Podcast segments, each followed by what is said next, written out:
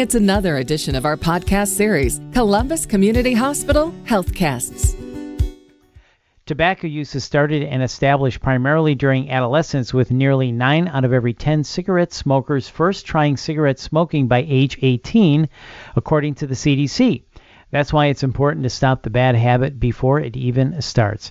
Here to talk with us about preventing teenage tobacco use is Dr. Lauren Jazwick, a resident at the University of Nebraska Medical Center and at Columbus Community Hospital's Columbus Otolaryngology Clinic. Dr. Jazwick, great to talk with you today. Hey, Bill. It's great to be here. Thanks for having me. You bet. So let me ask you this. Can you start off by telling us a little more about teenage tobacco use? Absolutely. So, tobacco use is actually the leading cause of preventable disease and death in the United States right now.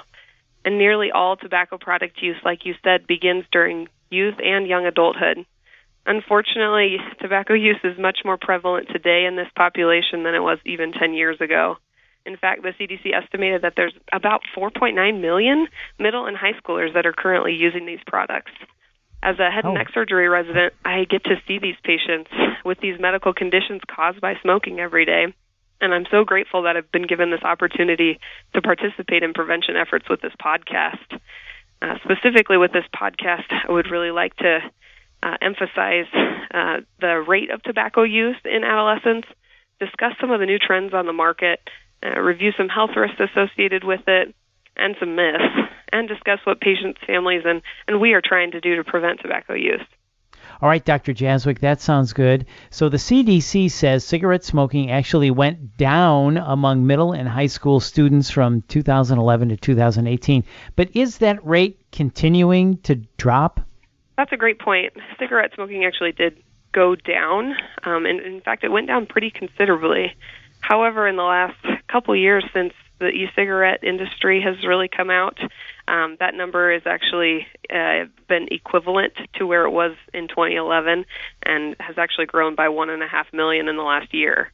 Um, where we sit today, about one in 14 middle school students and one in four high school students have used tobacco in the last 30 days. So tell us about some of the new trends that may be causing that number to rise again. I know there's e-cigarettes and many kids are vaping. Tell us about that. Certainly. So, e-cigarettes um, have several names and come in several varieties. Some of them are are known as vapes, vape pens, hookah pens, mods, tanks, Juuls, and all of these are designed to use a battery that heats a liquid solution to a high enough temperature that it produces an aerosol. I'm sure we've all been in a restaurant and seen this white cloud of uh, smoke come out, and, and we're confused about what that was coming from. Um, these specific e-cigarettes come in about 500 brands and 7,000 flavors. And the flavors specifically are what is really drawing to the adolescent population uh, because they've come out with things like fruit and, and candy and mint. And the industry itself is really aware of these trends and really t- trying to target their products to this level of consumer. Right. So, can you tell us about the negative effects of these new products? You were just mentioning flavors in e-cigarettes. What's the negative effects? Well, I think it's it's important first to start by addressing the common denominator between e-cigarettes and cigarettes themselves, and that common denominator is actually nicotine. It's a stimulant that we've heard about for a long time. It's found in certain plants. Uh, most notably, it's, it's found in the tobacco plant. And what this nicotine does is is after about 10 seconds of smoking, it can hit the brain. And this will trigger a release of some endorphins that create a really pleasurable sensation. And that's specifically what makes smoking such an addictive process.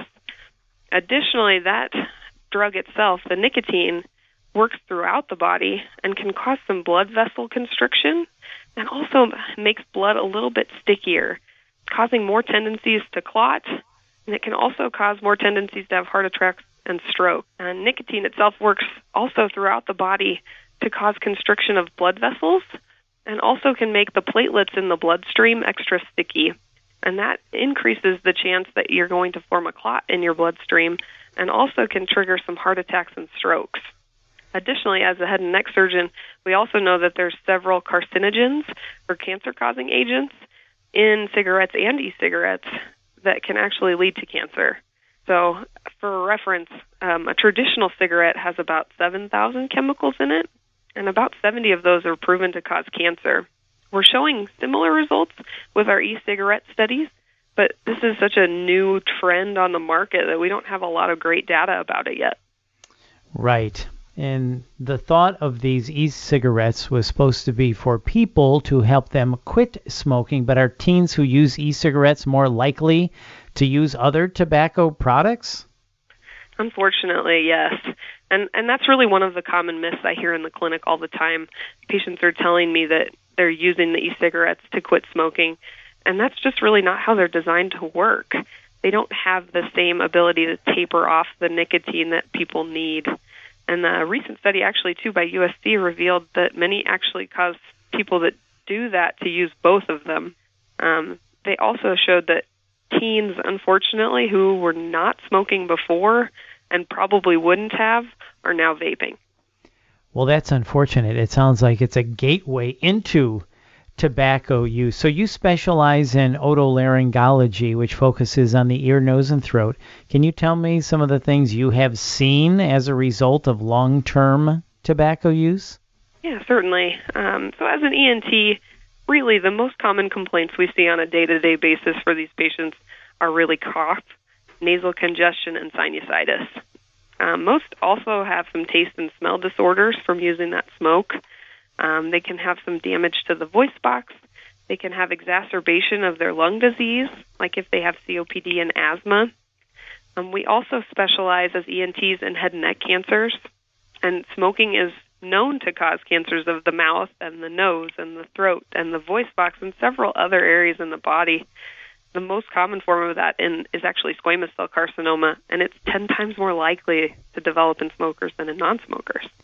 Oh, that is not good. So, how early can these health problems occur, and do you ever actually see them in teens, or do they typically present later in life? We certainly see them in teens.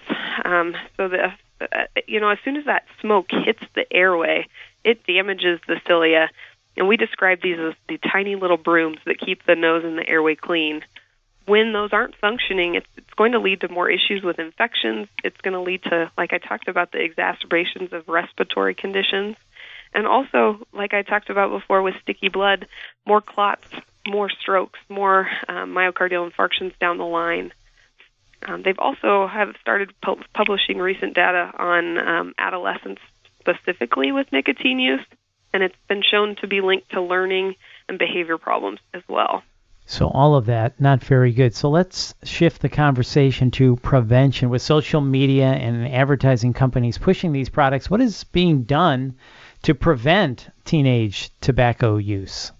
great question, and and certainly something that I think we're all still working on at this point. Um, one of the great things that has come out in the last couple of years is actually more regulations on the e-cigarette industry. So we've kind of picked up that these industries are targeting adolescents with their flavors and have started to put bans on them. Specifically, the FDA just recently banned menthol, which is great for us um, because that flavor is really attractive to young smokers as it numbs the throat and makes it a little bit less irritating. But it's also really hard to quit. Um, at a school level, I, you know, we all certainly went through DARE, uh, and there are other programs and policies in place that really stress avoidance of it. Um, new, since smartphones have been out on the market too, is that there's several apps designed specifically for adolescents to quit smoking. And I think we have a long way to go from a healthcare perspective. We're still trying to educate ourselves about e-cigarettes and what this really is going to mean for us and our patients. Um, and, and we really are just going to have to keep working at that. So, from that healthcare perspective, is there anything being done medically to help prevent teenage tobacco use? Yeah, and, and like I mentioned before, we certainly have a long way to go. Um, but what we know at this point um, is really targeting that nicotine. And so, things that have been developed in, recent years have been helping to taper off of that nicotine to lower the quality and the quantity in your blood so that you don't have the same withdrawal symptoms. And some of those products are the nicotine patches, uh, the lozenges, the things that you can suck on, and also gum that you can chew. They've been shown to be effective. Um, there's also some prescription therapies uh, called Chantix and Bupropion uh, that specifically need to be prescribed by a physician, and they've also been effective. Um, however, we know that the number one way to smoke or to quit smoking is to actually combine the medication with counseling and support groups and family influence as well. And speaking of family, let's bring it closer to home. What should parents do to help prevent their teens from picking up these really bad habits? so I'm not actually a parent yet myself, and I haven't had to have these tough conversations with my children yet. Um, but I do think it's important for families and parents to familiarize themselves with the products and the terminology, uh, as it's ever changing, and, and certainly in the last 10 years has really changed. And I also think it's important to recognize that smoking is, is incredibly prevalent in the middle school and high school populations these days, and, and probably more so than it was when they were younger. So just asking about it, uh, knowing the products and, and really knowing the effects that they can have on healthcare in in the coming years. Right, that makes sense. So, is there anything else I forgot to ask you today that you wanted to discuss? Um, I also wanted to add that in addition to those phone applications that I talked about earlier, there's also some online and telephone uh, guidance, that, and, and there are a lot of them. A lot of them are based through the CDC, the Center for Disease Control. One of them is smokefree.gov. And then there's also a 1 800 Quit Now number that can help families and also patients get the resources that they need to quit. This is really new for us. The e cigarette industry is really new, and we just don't have that long term data. So I think that over the coming years, we're going to know more about what effects vaping has really had on health and really where it's going to lead um, in our, our care of our patients. And Dr. Jazwick, do you have that number to give out? I do. It's 1 800 QUIT, Q U I T, now, N O W. Very good. Dr. Lauren Jazwick, thank you so much for your time today. And for more information on teenage tobacco use or Columbus Otolaryngology Clinic, please visit columbushosp.org. That's columbushosp.org. And as Dr. Jazwick said, you can call 1 800 QUIT NOW. And be sure to subscribe to our podcast on Apple Podcasts, Google Play, or wherever you listen to your podcasts. This is Columbus Community Hospital Healthcasts from Columbus Community Hospital. I'm Bill Klaproth. Thanks for listening.